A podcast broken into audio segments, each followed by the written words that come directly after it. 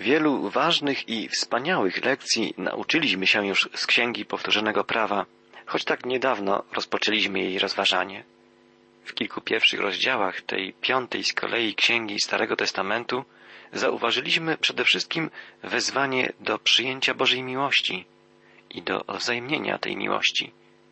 Zostaliśmy wezwani do tego, żeby kochać Boga z całego serca, z całej duszy, ze wszystkich swoich sił. Drogą do takiego sposobu życia, wskazaną nam wyraźnie w szóstym rozdziale księgi, jest słuchanie i zachowywanie słów Boga, przechowywanie ich w sercu, tak żeby dokonywały w nas przemian, żeby nas przeobrażały. Niech pozostaną w Twym sercu te słowa, które ja Ci dziś nakazuję. Tak apelował Mojżesz w imieniu Boga do nowego pokolenia Izraela, które niebawem miało wkroczyć do ziemi obiecanej. To wezwanie dotyczy także nas dzisiaj. Pierwotnie jednak skierowane zostało do ludu izraelskiego. Siódmy rozdział Księgi Powtórzonego Prawa, czyli piątej Księgi Mojżeszowej, zawiera dalszy ciąg mowy Mojżesza skierowanej do Izraelitów. W pierwszych wierszach siódmego rozdziału czytamy Gdy Pan, Bóg Twój, wprowadzi Cię do ziemi, do której idziesz, aby ją posiąść, usunie liczne narody przed Tobą. Pan, Bóg Twój, odda je Tobie, a Ty je wytępisz, obłożysz je klątwą. Nie zawrzesz z nimi przymierza i nie okażesz im litości. Są to bardzo twarde słowa, słowa, które mogą nas zdumiewać. W poprzednim rozdziale czytaliśmy przecież o Bożym przykazaniu nie zabijaj. Jak pogodzić to przykazanie z nakazem wytępienia całych narodów?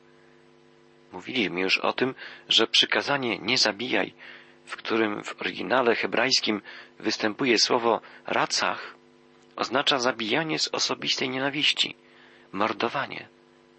Natomiast tutaj występuje hebrajskie słowo haram, które znaczy powierzenie się komuś lub czemuś, oddanie się Bogu lub jakiejś sprawie. Wezwanie Boga oznacza więc całkowite powierzenie się Jemu i Jego sprawie. Oznacza uświęcenie, odłączenie od tego, co grzeszne. Dalej czytamy, nie będziesz z nimi zawierał małżeństw. Ich synowi nie oddasz za małżonkę swojej córki, ani nie weźmiesz od nich córki dla swego syna, gdyż odwiodłaby twojego syna ode mnie, by służył Bogom obcym. Wówczas rozpaliłby się gniew Pana na was i prędko by was zniszczył. Ale tak im macie uczynić. Ołtarze ich zburzycie, ich stele połamiecie, a szery wytniecie, a posągi spalicie ogniem. Tutaj odkrywamy przyczynę tak radykalnego Bożego postanowienia. Ludy zamieszkujące Kanaan były wręcz pożerane przez choroby weneryczne i inne choroby społeczne. Panowało rozprzężenie moralne. Uprawiano wiele kultów. Szerzyły się zabobon i spirytyzm. Gdyby naród izraelski został dotknięty tymi wszystkimi plagami, zostałby zniszczony, tak jak tamte ludy. Bóg podkreśla, że daje swemu ludowi nakaz odłączenia się od innych ludów, dlatego, że kocha Izraela. Czytamy dalej, Ty bowiem jesteś narodem poświęconym Panu, Bogu Twojemu. Ciebie wybrał Pan, Bóg Twój, byś spośród wszystkich narodów, które są na powierzchni ziemi, był ludem będącym Jego szczególną własnością. Pan wybrał Was i znalazł upodobanie Was nie dlatego, że liczebnie przewyższacie wszystkie narody, gdyż ze wszystkich narodów jesteście najmniejszym, lecz ponieważ Pan was umiłował i chce dochować przysięgi danej waszym przodkom. Izrael nigdy nie był i nie będzie narodem tak licznym jak wielkie narody Chin czy Indii, ale jest narodem wybranym, narodem błogosławionym. Odgrywał i odgrywa i odegra w przyszłości szczególną rolę w historii ludzkości i w Bożej historii zbawienia. Bóg przypomina o tym nowemu pokoleniu Izraela poprzez swego sługę Mojżesza. Uznaj więc, że Pan, Bóg Twój, jest Bogiem, Bogiem wiernym, zachowującym przymierze i miłość do tysiącznego pokolenia względem tych, którzy Go miłują i strzegą Jego praw. Jaka jest odpowiedź na Boże wybranie, na Bożą miłość? Posłuszeństwo i odwzajemnienie miłości. Bóg obiecuje, że będzie zachowywał przymierze i miłość do tysiącznego pokolenia względem tych, którzy Go miłują i strzegą Jego praw. Mojżesz przekazuje Boże zapewnienie dane Izraelowi, że będzie mu błogosławił, jeśli tylko okaże posłuszeństwo względem Jego praw. W dwunastym i trzynastym wierszu siódmego rozdziału Księgi Powtórzonego Prawa czytamy Za słuchanie tych nakazów i pilne ich wykonywanie będzie Ci Pan, Bóg Twój, dochowywał przymierza i miłosierdzia, które poprzysiągł przodkom Twoim. Będzie Cię miłował, błogosławił Ci i rozmnoży Cię. Pobłogosławi owoc Twojego łona i owoc Twojego pola, Twoje zboże, moszcz, oliwę, przychówek od Twych krów i pomiot od Twoich owiec, na ziemi, o której poprzysiąg Twoim przodkom, że dają Tobie. Jak wspaniałe byłoby życie ludu izraelskiego, gdyby okazał Bogu posłuszeństwo. Bóg zachęca ich, by nie obawiali się żadnego niebezpieczeństwa, żadnego z licznych wrogów. Czytamy dalej, nie lęka się ich. Pamiętaj, co uczynił Pan, Bóg Twój, Faraonowi i wszystkim Egipcjanom. Pamiętaj o próbach ogromnych, które widziały Twoje oczy, o znakach i cudach, o mocnej ręce i wyciągniętym ramieniu, którym wyprowadził się Pan, Bóg Twój. Tak samo uczyni Pan, Bóg Twój, wszystkim narodom, których Ty się lękasz. Działanie Boga w przeszłości powinno być oparciem i zachęceniem do zaufania Bogu teraz i w przyszłości. Czy nie tak samo powinno być w życiu każdego z nas? Nie powinniśmy obawiać się żadnego przeciwieństwa, gdy wiemy, jak działa Bóg. Jeśli Bóg z nami, któż przeciwko nam? Nie drżyj więc przed nimi, bo Pan, Bóg Twój, jest pośród Ciebie, Bóg wielki i groźny. Zwolna i potrosze wypędzi Pan, Bóg Twój, te narody sprzed Twoich oczu. Nie będziesz mógł ich prędko wytępić, aby dzikie zwierzęta nie rozmnożyły się dokoła Ciebie. Widzimy tutaj Bożą mądrość. Gdyby ludy zamieszkujące Kanaan zostały wytępione nagle, dzikie zwierzęta rozmnożyłyby się i zaczęłyby plądrować ziemię. Pan, Bóg Twój, wyda je Tobie, przerazi ogromnym zamieszaniem, aż wyginą do szczętu. Królów ich wyda w Twe ręce, abyś wygubił ich imię spod nieba. Nikt się z nich nie ostoi przed Tobą, aż ich wytępisz. Posągi ich bogów spalisz. Nie będziesz pożądał srebra ani złota, jak jest na nich, i nie weźmiesz go dla siebie, aby cię to nie uwikłało, gdyż Pan, Bóg Twój się tym brzydzi. Wszystkie narody zamieszkujące ziemię, którą ma zająć Izrael, będą wytępione, zapowiada Pan. Wraz z nimi zostaną zniszczone wszelkie choroby i wszystkie przedmioty pogańskiego kultu i zabobonu. Bóg da Izraelowi szansę nowego początku, da im ziemię, pokona wszelkich ich nieprzyjaciół, czy odpowiedzą wiarą i posłuszeństwem? Czy odwzajemnią miłość Pana? Bóg także nam daje szansę nowego początku. Wzywa nas do przystąpienia do nowego przymierza. Pragnie nas uczynić nowym stworzeniem. Pragnie nas oczyścić, zbawić i uświęcić, odłączyć od grzechu, zniszczyć wszystkich naszych nieprzyjaciół, w tym naszą starą naturę, nasz egoizm, naszą pychę. Czy dostrzegamy tę Jego ofertę, daną nam w Jezusie Chrystusie? Pomyślmy, Bóg jest Bogiem mocnym, wiernym i miłosiernym. Objawia swoją łaskę i miłość zęcie. Mojżesz przemawia dalej. Chce utwierdzić nowe pokolenie Izraela w pewności, że Bóg, który błogosławił swemu ludowi w przeszłości, będzie troszczył się o nich i teraz. W dwóch pierwszych wierszach ósmego rozdziału Księgi Powtórzonego Prawa czytamy Pilnie przestrzegajcie wykonywania każdego polecenia, które ja wydaję dzisiaj, abyście żyli i rozmnażali się i weszli w posiadanie ziemi, którą Pan poprzysiągł dać waszym przodkom. Pamiętaj na wszystkie drogi, którymi cię prowadził Pan, Bóg Twój, przez te czterdzieści lat na pustyni, aby cię utrapić, wypróbować i poznać, co jest w Twym sercu, czy strzeżesz Jego nakazu, czy też nie. Mojżesz zachęca swoich młodszych braci, żeby zaufali Bogu, żeby okazali Mu posłuszeństwo.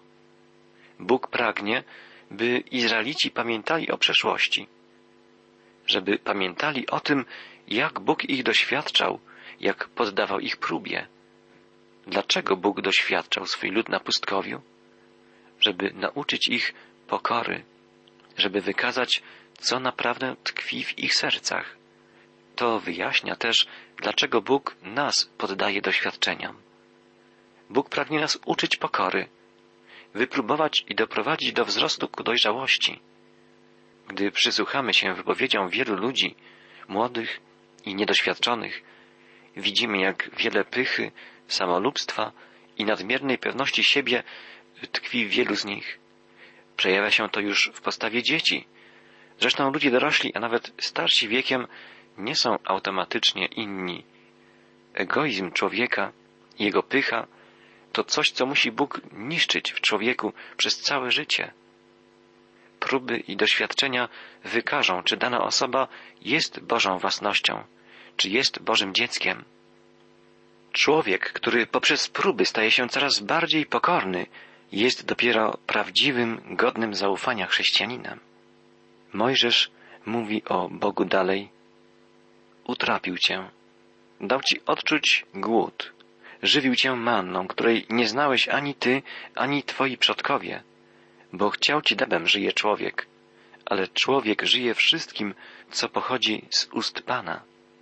Pan Jezus zacytował te słowa, gdy był kuszony na pustyni, gdy od czterdziestu dni pościł. Gdyby Jezus nie zwrócił nam uwagi na te słowa, być może nie zauważylibyśmy wielkiej duchowej lekcji, której tu możemy się nauczyć. Nawet jeśli Bóg obficie obdarza nas dobrami materialnymi, najważniejszym Jego darem jest Jego Słowo. To jest duchowy pokarm, który decyduje o naszym życiu. Mojżesz mówi w imieniu Pana. Nie zniszczyło się na tobie twoje odzienie, ani twoja noga nie opuchła przez te czterdzieści lat. Ta wypowiedź to wskazanie na wielki cud. Bóg troszczył się o lud wędrujący po pustyni w cudowny sposób. Ludzie wschodu, żyjący w tamtych czasach, nie dojadali. W ich diecie brakowało witamin i minerałów. Lekarze i dziś stwierdzają, że ludy przebywające na terenach pustynnych zapadają często na zdrowiu i często umierają z powodu braku pełnowartościowego pokarmu. Izraelici przez kilkadziesiąt lat jedli mannę, jak wspaniałym musiała być ona pokarmem. Manna w pełni zaspokajała wszystkie potrzeby fizyczne Izraelitów. Mieli oni dość sił, żeby przemierzać pustynię przez wiele lat. Naszą duchową manną jest Słowo Boże. Ono zaspokaja wszelkie nasze potrzeby duchowe. Musimy je jednak spożywać regularnie, codziennie. Musimy się karmić tym pokarmem, to znaczy przyjmować Słowo Boże i zachowywać je w swoim sercu. Wtedy będzie obecny w nas Chrystus. On bowiem jest ucieleśnionym Słowem Boga. On jest prawdziwą Bożą manną, wstępującą z nieba. Bóg wychowuje swój lud i pragnie mu błogosławić. I będzie mu błogosławił, jeśli lud ten będzie mu służył. Mojżesz przekazuje dalsze obietnice Pana, Czytamy od piątego wiersza ósmego rozdziału Księgi Powtórzonego Prawa. Uznaj w swym sercu, że jak wychowuje człowiek swego syna, tak Pan, Bóg Twój, wychowuje Ciebie. Strzeż więc nakazów Pana, Boga Twego, chodząc Jego drogami, aby żyć w bojaźni przed Nim, albowiem Pan, Bóg Twój, wprowadzi Cię do ziemi pięknej, ziemi obfitującej w potoki, źródła i strumienie, które tryskają w dolinie oraz na górze, do ziemi pszenicy, jęczmienia, winorośli, drzewa figowego i granatowego, do ziemi oliwek, oliwy i miodu, do ziemi, gdzie nie odczuwając niedostatku, nasycisz się chlebem, gdzie ci niczego nie zabraknie, do ziemi, której kamienie zawierają żelazo, a z jej gór wydobywa się miedź. Najesz się, nasycisz i będziesz błogosławił Pana, Boga Twego, za piękną ziemię, którą Ci dał. Bóg obiecał Izraelowi wspaniałe błogosławieństwo w ziemi obiecanej. Zwróćmy uwagę, że jest to obietnica dana konkretnemu narodowi w konkretnej sytuacji. Nie możemy z tego wysnuwać wniosku, że jeżeli my, chrześcijanie, dzisiaj będziemy Bogu posłuszni, będziemy przeżywać podobne wielkie błogosławieństwo materialne. Nigdzie w Nowym Testamencie nie znajdziemy obietnicy skierowanej do uczniów Chrystusa, do chrześcijan, obietnicy podobnej do tej danej Izraelowi. W Nowym Testamencie czytamy, że jesteśmy ubłogosławieni w Chrystusie wszelkim duchowym błogosławieństwem niebios. Nigdzie natomiast nie znajdziemy obietnicy, że będzie nam się powodziło materialnie tutaj na ziemi. Bóg w bardzo różny, indywidualny sposób prowadzi nas, chrześcijan, przez życie. Od początku w Kościele Jezusa Chrystusa byli ludzie ubodzy i takich wielu żyło w pierwszym zborze w Jerozolimie. Byli tam też jednak ludzie zamożni, którzy sprzedawali swoje majątności, żeby pomagać głodującym. Urządzali wspólne posiłki, organizowali opiekę nad wdowami. I dzisiaj jest wielu wspaniałych, bogatych chrześcijan, którzy dzięki temu, że posiadają wiele dóbr, mogą wspierać przedsięwzięcia misyjne, ewangelizacyjne, charytatywne. I jest wielu chrześcijan bardzo ubogich, którzy często są ludźmi bardzo szczęśliwymi, gdyż doświadczają na co dzień w namacalny sposób łaski Bożej i radują się z pełni duchowego błogosławieństwa. Przeżywają je w Chrystusie. I często ci najubożsi materialnie są bogaci w duchu, o czym też nauczał Jezus. Są to często ludzie modlitwy, ludzie pokory, duchowej głębi.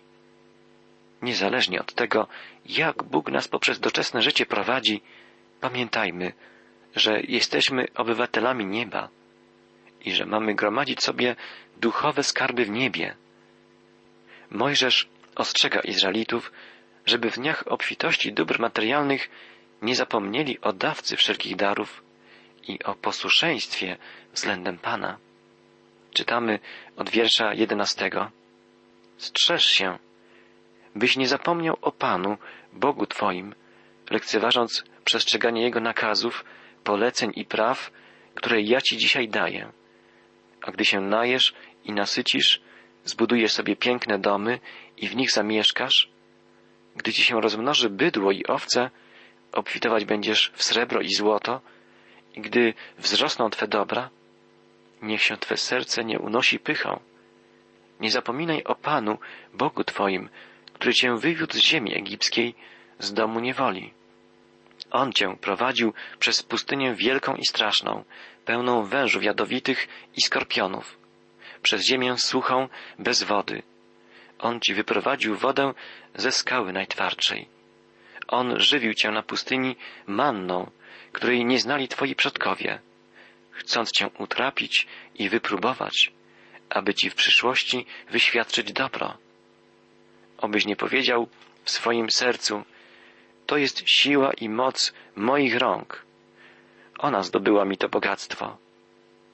Pamiętaj o Panu, Bogu Twoim, bo On udziela Ci siły do zdobycia bogactwa, aby wypełnić dzisiaj przymierze, jakie poprzysiąg Twoim przodkom. Bóg jest dawcą wszelkiej siły. Bóg jest Bogiem wiernym i dochowa przymierza danego Abrahamowi.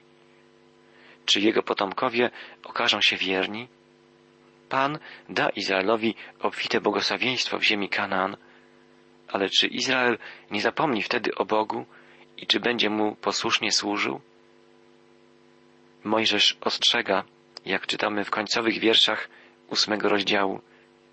Lecz jeśli zapomniesz o Panu, Bogu Twoim, i pójdziesz za bogami obcymi, aby im służyć i oddawać im pokłon, oznajmiam Ci dzisiaj, że zginiesz na pewno. Jak te narody, które Pan wygubił sprzed Twego oblicza, tak i wy zginiecie za to, żeście nie słuchali głosu Pana, Boga Waszego.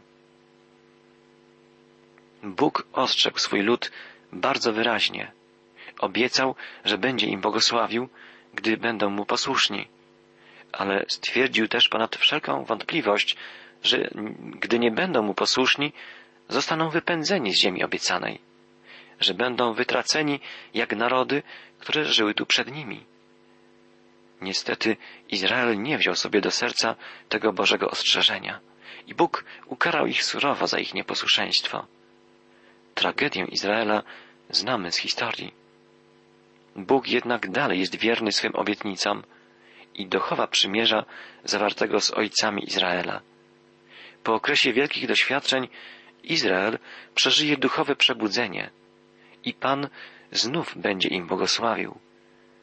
Duchowe przebudzenie ludu izraelskiego będzie znakiem, iż dopełnia się czas historii i zbliża się powtórne przyjście Mesjasza, Zbawiciela świata, Jezusa Chrystusa.